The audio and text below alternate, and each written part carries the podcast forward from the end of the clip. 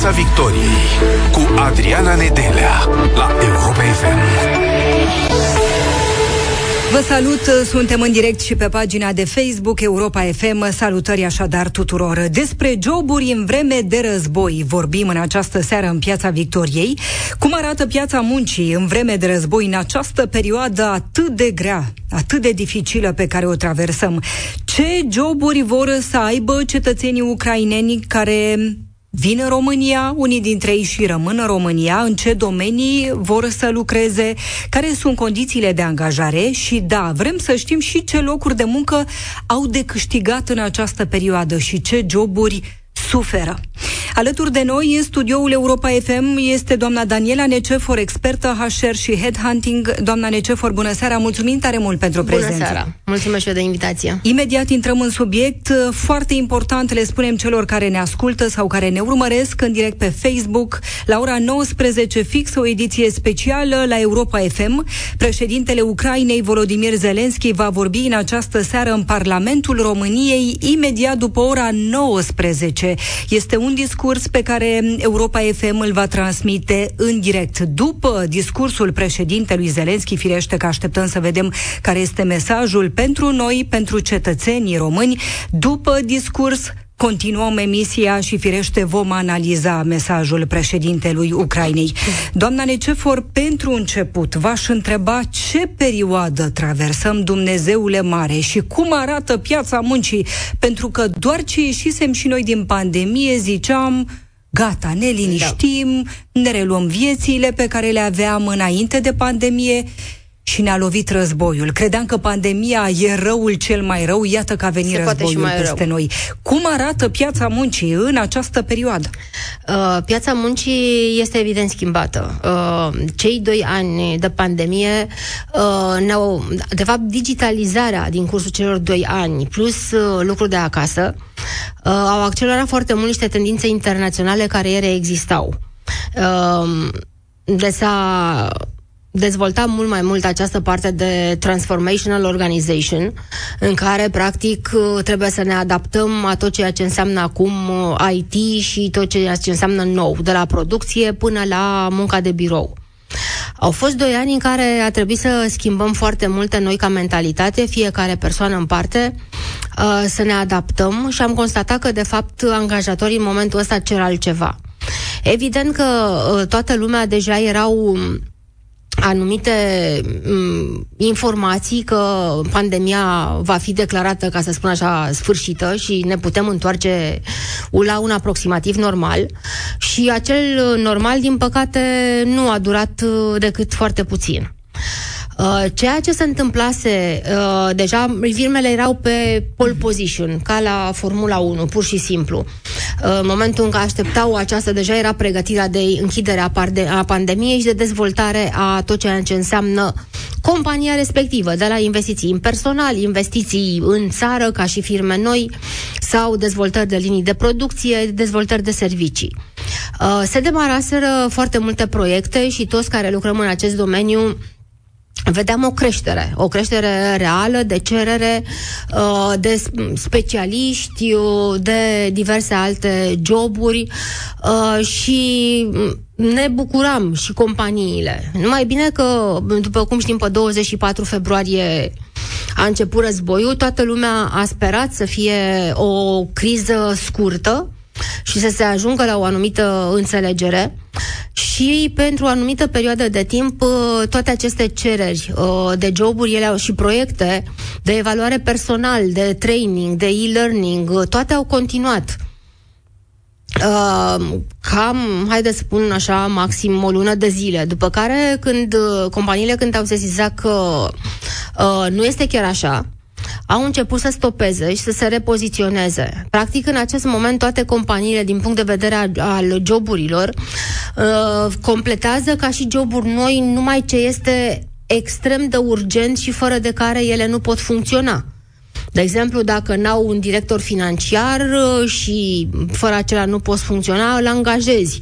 Dacă ți-a plecat un director de vânzări, pe acela îl angajezi. Deci, în acest moment, toate companiile merg numai pe urgență și pe strictul necesar.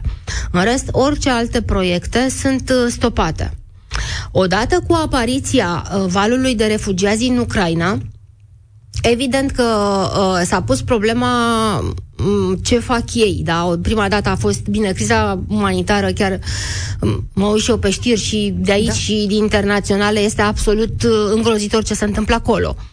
Uh, evident, o primă fază a fost de ajutor și aici cred că cine s-a uitat pe rețelele sociale și tot ce înseamnă Uh, grupurile acestea formate de ajutor, uh, marea majoritate a acestui ajutor a venit din uh, cadrul firmelor private. Deci tot ce vedem grupuri pe social media sunt venite din partea firmelor private, din partea antreprenorilor uh, și din partea site-urilor de joburi. Uh, practic, uh, este un ajutor foarte mare pentru ei. Uh, ei trebuie să integrați, este foarte clar, pentru că, ok, le oferi cazare, masă și tot ce au nevoie, dar la un moment dat nu poți să mai susții economic. Bine, aici toată lumea și cei din firmele private își pun întrebarea la care nu avem un răspuns, dacă România accesează acele fonduri de European Refugee Fund, Uh, pentru că în acel moment, dacă aceste fonduri sunt accesate, acestea ar fi un ajutor și pentru companii în a integra acești oameni. Care sunt joburile ce pot fi ocupate mai ușor de cetățenii ucraineni și în ce domenii? Uh, din câte eu, din clienții chiar pe care îi am și pentru care am recrutat uh, aici uh, în România, și care mi-au solicitat imediat dacă am informații legislative și cum se pot angaja. Știu că firmele din I T, aici o paranteză, ucrainenii sunt foarte buni pe I T. Ucrainenii sunt foarte buni pe I T și cei care lucrează în I T, majoritatea știu și limba engleză. Deci este foarte ușor să îi integrezi. De asemenea, este ușor că acest lucru se poate face și work from home, deci pe unde sunt ei fiecare locat se pot lucra pe proiect, se poate lucra pe proiecte. Un avantaj în acest domeniu este faptul că ei, chiar dacă stau șase luni, nouă luni, pot lucra pe proiecte și după care se închide proiectul și se anulează, se închide colaborarea. Ei vin ca, în acest domeniu, ei vin oarecum ca o competiție pentru I T, că piața din România în I T are niște salarii destul de mari. Uh, ei vin cu niște cerințe mai mici de acolo.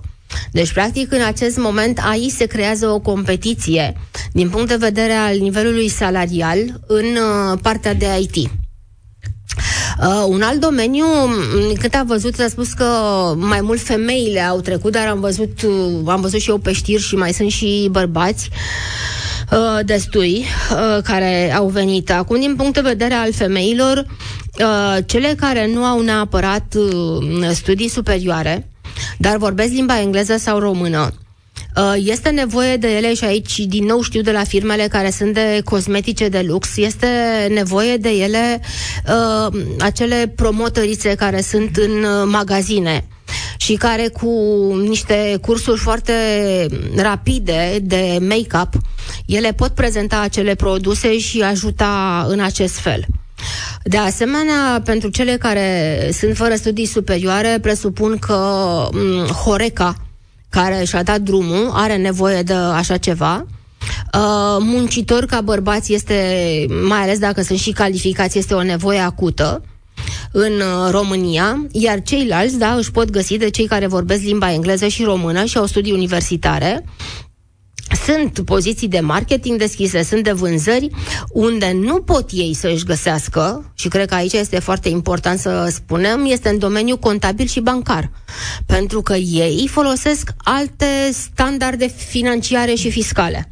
Deci în domeniul tot ce înseamnă financiar, bancar, contabil, aici ei, dacă sunt pregătiți și au studii universitare în acest domeniu, și spun asta că în general femeile sunt în acest domeniu mai mult decât bărbații, aici este foarte greu ca ele să-și găsească ceva.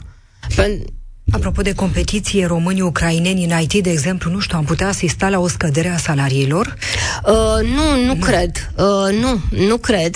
Cei care sunt... Uh, bine, știți că este acea lege care I T-ul este neimpozitat. Uh, nu cred că... Nu cred că sunt atât de mulți ucrainieni să influențeze piața. Dar... În același timp, da, există o presiune față de ai noștri din punct de vedere al livrării proiectelor și al calității. Pentru că, într-adevăr, o companie poate pune problema altor angajați, viitorilor angajați în I T, a salariilor și să, negocie, să negocieze, nu cei actuali. Deci nu cred că cei actuali. Cred că micșorarea se poate vedea la viitorii angajați în acest domeniu. Care sunt locurile de muncă? Ce o să câștige de pe urma războiului, de pe urma acestei perioade și care sunt joburile ce vor pierde? Aici nu cred că este numai din punctul de vedere al războiului. Aici cred că este vorba și pandemia și ceea ce se întâmplă acum. Este foarte clar că s-a dus foarte mult către partea de curierat, retail, e-commerce. Uh, se digitalizează totul foarte mult. Uh, ce, va, ce va pierde este, din păcate, producția, apropo de război. Uh, pentru că nu știu în acest moment, noi fiind la granița acestui conflict, câte companii vor mai fi dispuse în această perioadă să vină și să intre în România, să riște. Aici este problema maximă. Pentru că și investițiile care erau uh, considerate a fi făcute în acest an, când tocmai spuneam că am scăpat de pandemie, uh, ele sunt stopate, pentru că nu poți să riști o investiție neștiind ce se întâmplă. Ei cel mult, așa cum am mai spus, se opresc la ce au acum, la maximizarea profitului, cu angajații pe care i-au și cu liniile tehnologice pe care le au în acest moment. Deci, practic, din punctul meu de vedere, România va pierde pe perioada aceasta potențialul de investiție, uh, indiferent despre ce vorbim. Uh, piața noastră, evident că peste tot, uh, vedem că s-a scumpit foarte mult, s-a mărit foarte mult. Aici cred că angajații vor pierde din punct de vedere al salariilor, nu în sensul că li se vor tăia, dar valoarea salariului pe care îl are este clar că va scădea uh, vis-a-vis de ce inflație vom avea și ce se întâmplă. Și din acest punct de vedere, uh, retail-ul, iar ca o paranteză, uh, este undeva, acum funcționează. Dacă ne trezim cu o altă criză pandemică, că aici chiar nimeni nu mai înțelege. Deci am fost în pandemie, certificate verzi, certificate de toate culorile și acum s-a dat drumul din Ucraina fără testări, nu știm ce se întâmplă și la ce să ne așteptăm. Uh, retail-ul, acum, în mod normal, el spera să crească, este foarte clar, și dacă avem norocul să nu se mai întâmple vreo pandemie, el va crește, va reveni.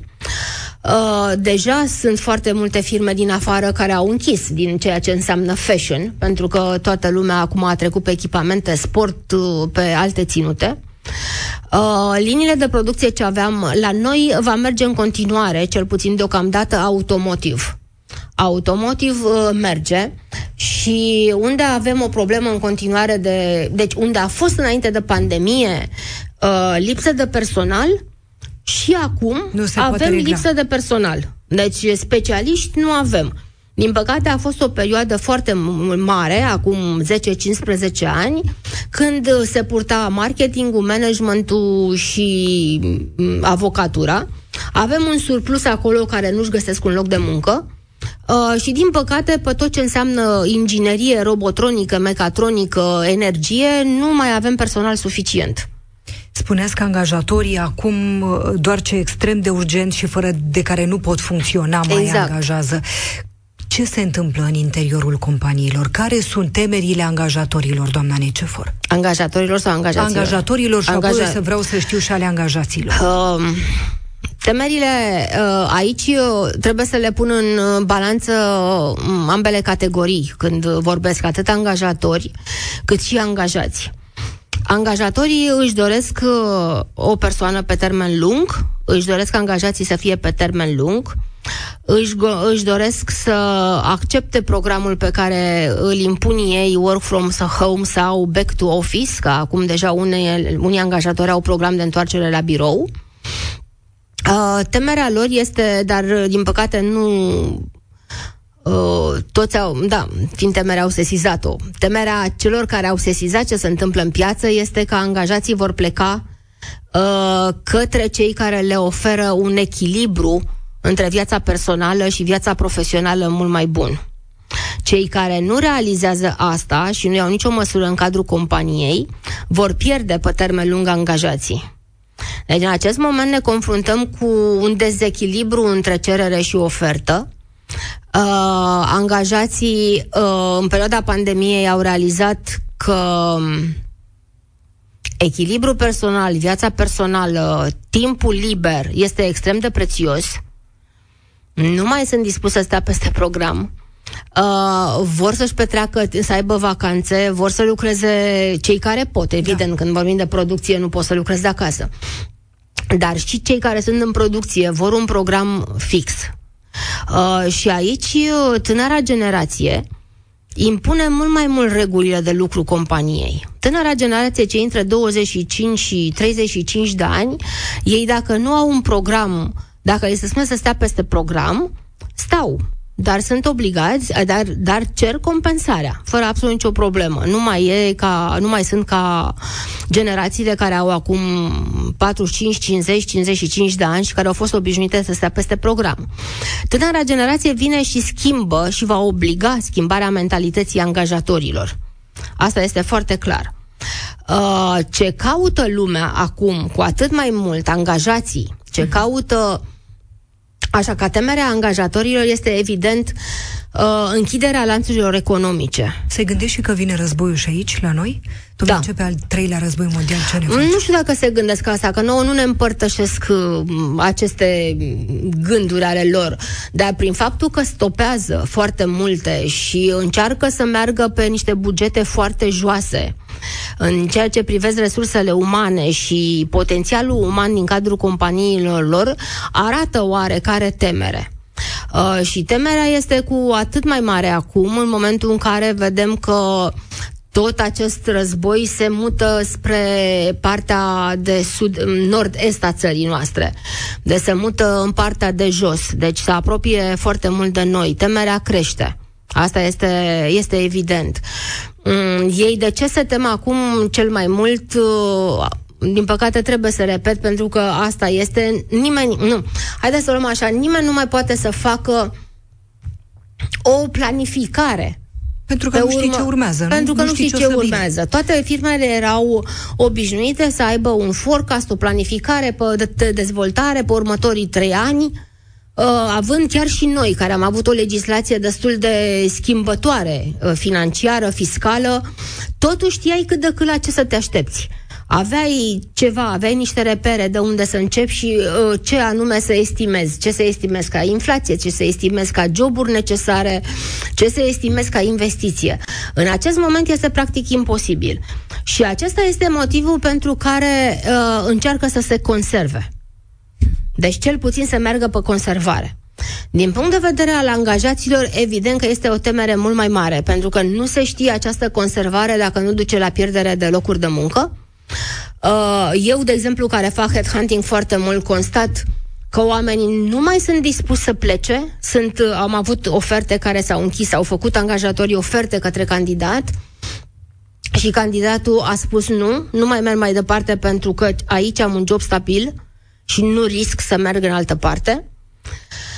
Uh, vedem că le este teamă să mai facă un pas și ei uh, caută foarte mult stabilitate. Cei care sunt dispuși să plece, în schimb, sunt cei din companiile care nu au oferit pe perioada pandemiei niciun pic de empatie și niciun pic de înțelegere. Au fost, din păcate, astfel de companii uh, și de acolo, chiar să zicem că acum, în această perioadă nesigură, încă mai rămân angajații.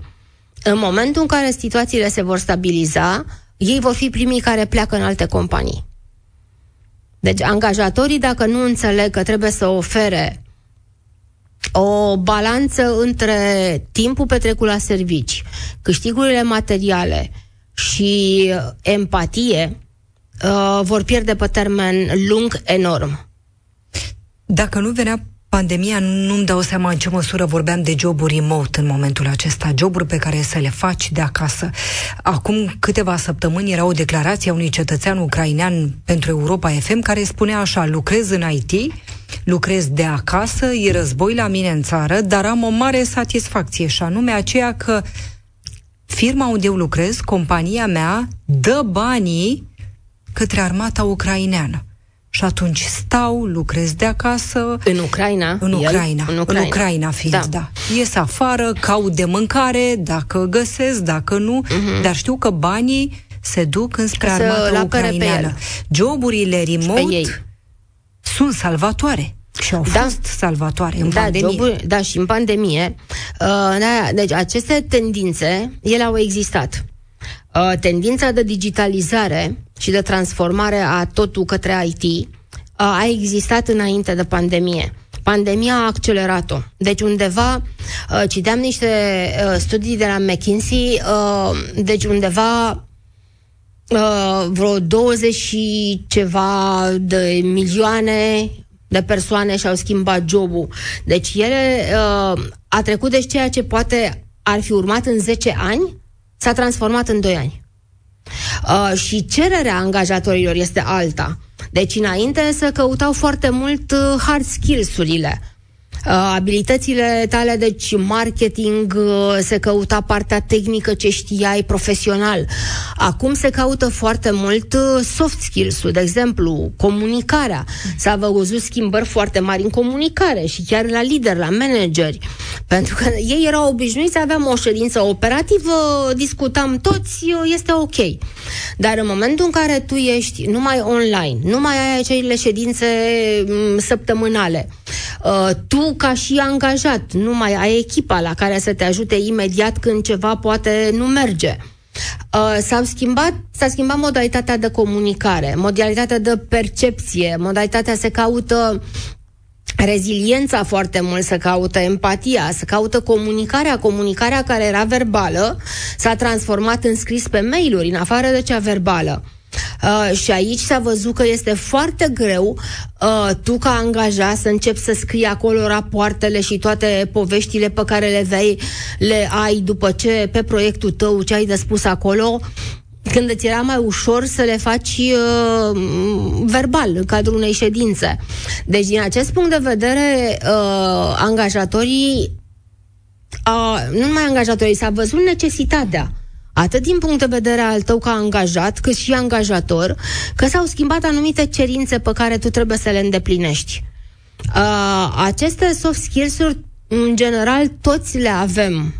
Sunt cele care le putem evalua, ne naștem cu ele și ele sunt dezvoltate. Acele hard skills-uri sunt cele care, practic, le învățăm pe perioada carierei noastre profesionale prin diverse cursuri.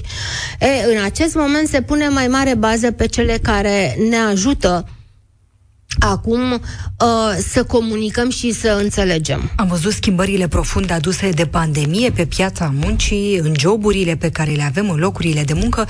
Războiul ce va aduce, doamna Necefor?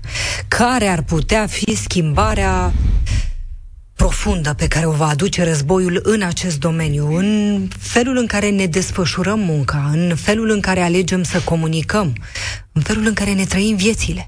Uh... Nu știu ce să vă spun, întrebare grea.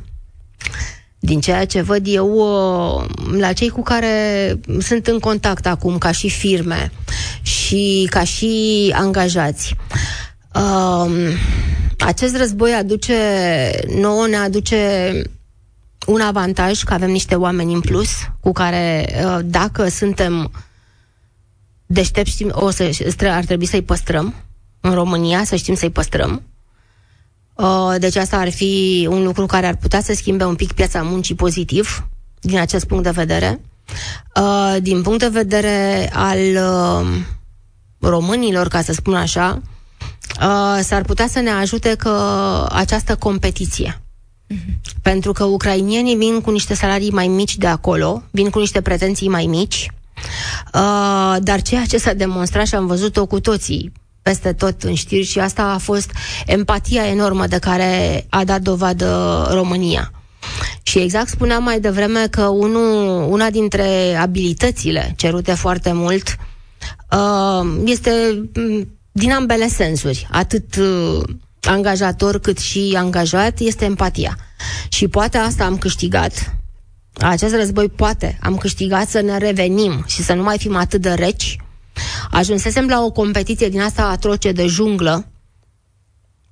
Uh, și sper eu ca managementul, care era fixat numai pe un câștig acum, imediat, din punct de vedere al companiei, fără să arate niciun pic de suport față, adică nu aș vrea să generalizez, evident, logic, sunt anumite companii, câteva, dar câteva adunate în fiecare oraș din țară, ele să strâng. Uh, cred că ceea ce au învățat managerii noștri, în sensul că trebuie să știi cum să te comporți cu oamenii, este ceea ce ne-a învățat acest război și creșterea empatiei. Ceea ce ne face să fim, în schimb, destul de, poate, nu reci, mai prevăzători. Este foarte clar, sunt investițiile noastre personale. Deci aceasta ne-a adus... Eu am trăit în acest domeniu, ca să spun așa, și criza din două mii opt.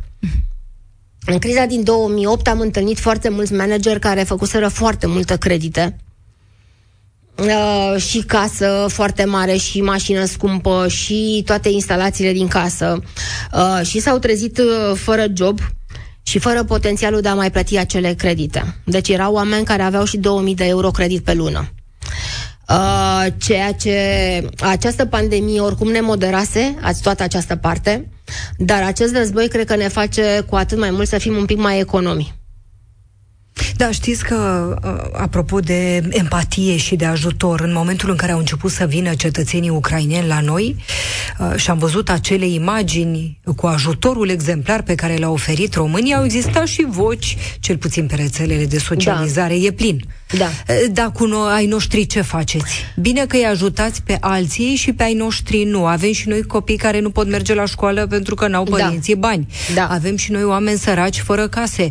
Ce faceți cu Am ei? Și eu astfel de situații în care mi-a pus astfel de întrebări. Bine, nu ca să răspund eu, dar știu situații și, într-adevăr, aici este o problemă.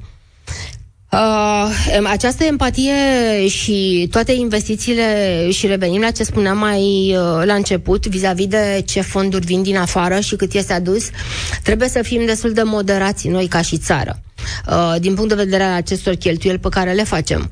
Uh, dar în același timp, da, sunt români care um, vor să-și trimită copiii la școală și, de exemplu, știu un caz concret din județul Prahova, care dintr-o comună la câți kilovați, kilometri de vălenii de munte, uh, pentru copil se dă pe, părintele dă pe zi șaisprezece lei transportul. Pe de altă parte, e, e important de subliniat, de precizat, de repetat că oamenii aceștia care vin în România n-au nicio vină, n-au ei nicio vină. De război. Exact, n-au nicio vină. Deci aici și aici m- ce o să spun și dacă și cum este această situație, deci am o empatie și ceea ce văd acolo este absolut înfiorător. Absolut. Îmi aduc aminte de m- povestea m- bunicilor mei care au trăit uh, războaie, războaiele și au intrat în România când au fost rușii în comuna respectivă și cam ce am auzit atunci se întâmplă acum. Uh, deci această empatie există și sunt de acord cu ea și sunt de acord uh, să îi ajutăm. În schimb, trebuie să nu uităm pe ai noștri. Adică statul uh, român trebuie să facă în plus. Trebuie să lucruri facă pe în care plus. Nu le-a făcut. Exact. Deci eu știu copii care nu pot merge la școală, uh, că nu au acești bani, v-am spus, este șaisprezece lei pe zi, este un efort imens ca să-ți trimesc copiii la școală, rata, ghiozdane, uh, toate celelalte. Avem copii foarte isteți care nu pot să meargă la facultate. Și acum sunt cele, parcă sunt zece mii de locuri date acum în facultăți pentru ucrainieni. S-a arătat pe toate televiziunile copiii cărora li s-au pus la dispoziție ghiozdane rechizite și merg la școală. Și atunci, evident că sunt persoane care, mai ales cele care au venituri joase și nu-și pot permite, uh, eu ce fac cu copilul meu? Și inclusiv ei. De exemplu, eu în toate rețelele și pe sociale și pe toate grupurile acestea de ajutor, nu am văzut toată lumea sare, ceea ce este foarte bine, dar trebuie să ținem cont că, din păcate, la noi mai sunt situații în care nu ești angajat că ai peste patruzeci și cinci de ani, nu ești angajat că ai peste cincizeci de ani, nu ești angajat că, nu știu, nu te duci acolo super pus la punct îmbrăcat și când te vede la interviu nu corespunzi. Aici se vede oarecum această... A, asta poate duce un pic la o neacceptare ușoară în timp a românilor față de ceea ce se întâmplă. Și, atenție, nu față de ucrainieni. Deci nu față de ucrainieni. Oamenii sunt empatici. Am prieteni care au cazat ucrainieni, mm. am prieteni care ajută copiii, deci absolut. Deci nu este vorba față de acești oameni care n-au nicio vină. Este vorba de măsurile pe care România ar putea să le ia, astfel încât să sprijine atât pe ucrainieni, dar hai să nu uităm și pe ai noștri. De ce e dificil, doamna Necefor, ca o persoană de peste șaizeci și cinci, de peste patruzeci și cinci de ani să se angajeze? Uh, asta este o uh, problemă cu care eu personal m-am confruntat de foarte mulți ani. Sunt în acest domeniu cam de douăzeci și patru de ani și ca background sunt inginer și finanțist. Uh, trebuie să ținem cont, a rămas, au rămas foarte multe din companiile multinaționale cu mentalitatea că se vine din comunism și că nu suntem flexibili, nu se poate învăța ușor și așa mai departe. Dar ceea ce nu se ține cont este că tocmai aceste generații au, tre- au, au trecut prin schimbări profunde de joburi, pentru că dacă ținem cont... Uh, pe vremuri, ca să spunem așa, nu exista financial controlling, financial reporting, marketing, acestea erau neexistente. Deci, practic, toți cei care au fost, nu știu, ingineri, economiști, că asta erau, era ingineria și economiști și medic și profesor. Așa, ei au tot evoluat. Unde există această reticență este pe această parte digitală. Ceea ce este o... prejudecată greșită.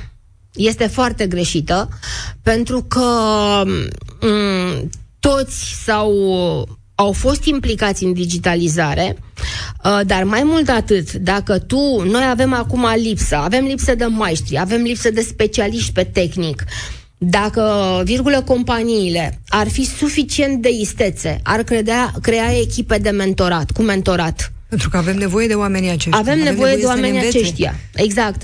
Deci vin tinerii care nu știu parte practică, știu numai parte teoretică și poate sunt, poate unii sunt mai buni digital decât cei care sunt peste cincizeci de ani. Faptul că s-a ajuns deja la patruzeci și cinci de ani, uh, mie mi se pare uh, grav. Mie mi se pare grav. Pentru că un om la patruzeci și cinci de ani uh, nu mai are copii mici de crescut, Uh, nu mai are uh, atât de multe probleme financiare, pentru că el deja are casă, are mașină, are copii deja măricei. Uh, deci este practic o persoană, și la cincizeci de ani este o persoană în deplinătatea forțelor fizice, psihice, experiență profesională, încât să se dedice companiei.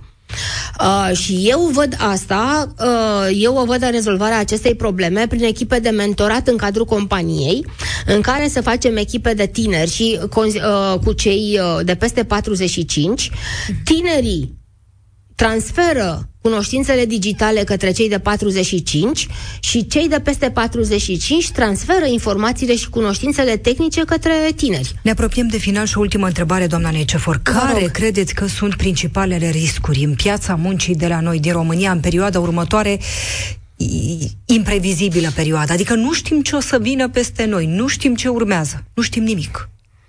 Uh, riscurile foarte mari în funcție de evoluția care va fi da. uh, la graniță uh, sunt închiderea unor anumite companii și transferul lor în locații, în locații diferite, uh, de, dis, nu diferite, la foarte mare distanță de conflictul actual. Ăsta este riscul major. Uh, și un alt risc este din punct de vedere al psihicului, ca să spun așa, al nostru, al românilor, al tuturor, uh, asupra cărora presiunea este foarte mare. Ceea ce avem nevoie cu toții acum, și companii cât și angajați, este vorba de o percepție și o siguranță care trebuie să vină de la nivel de stat, față de noi ca oameni, de siguranța noastră. Deci vă asta temeți? Văd. Vă temeți personal? Vă e teamă? Și da și nu. Și da și nu.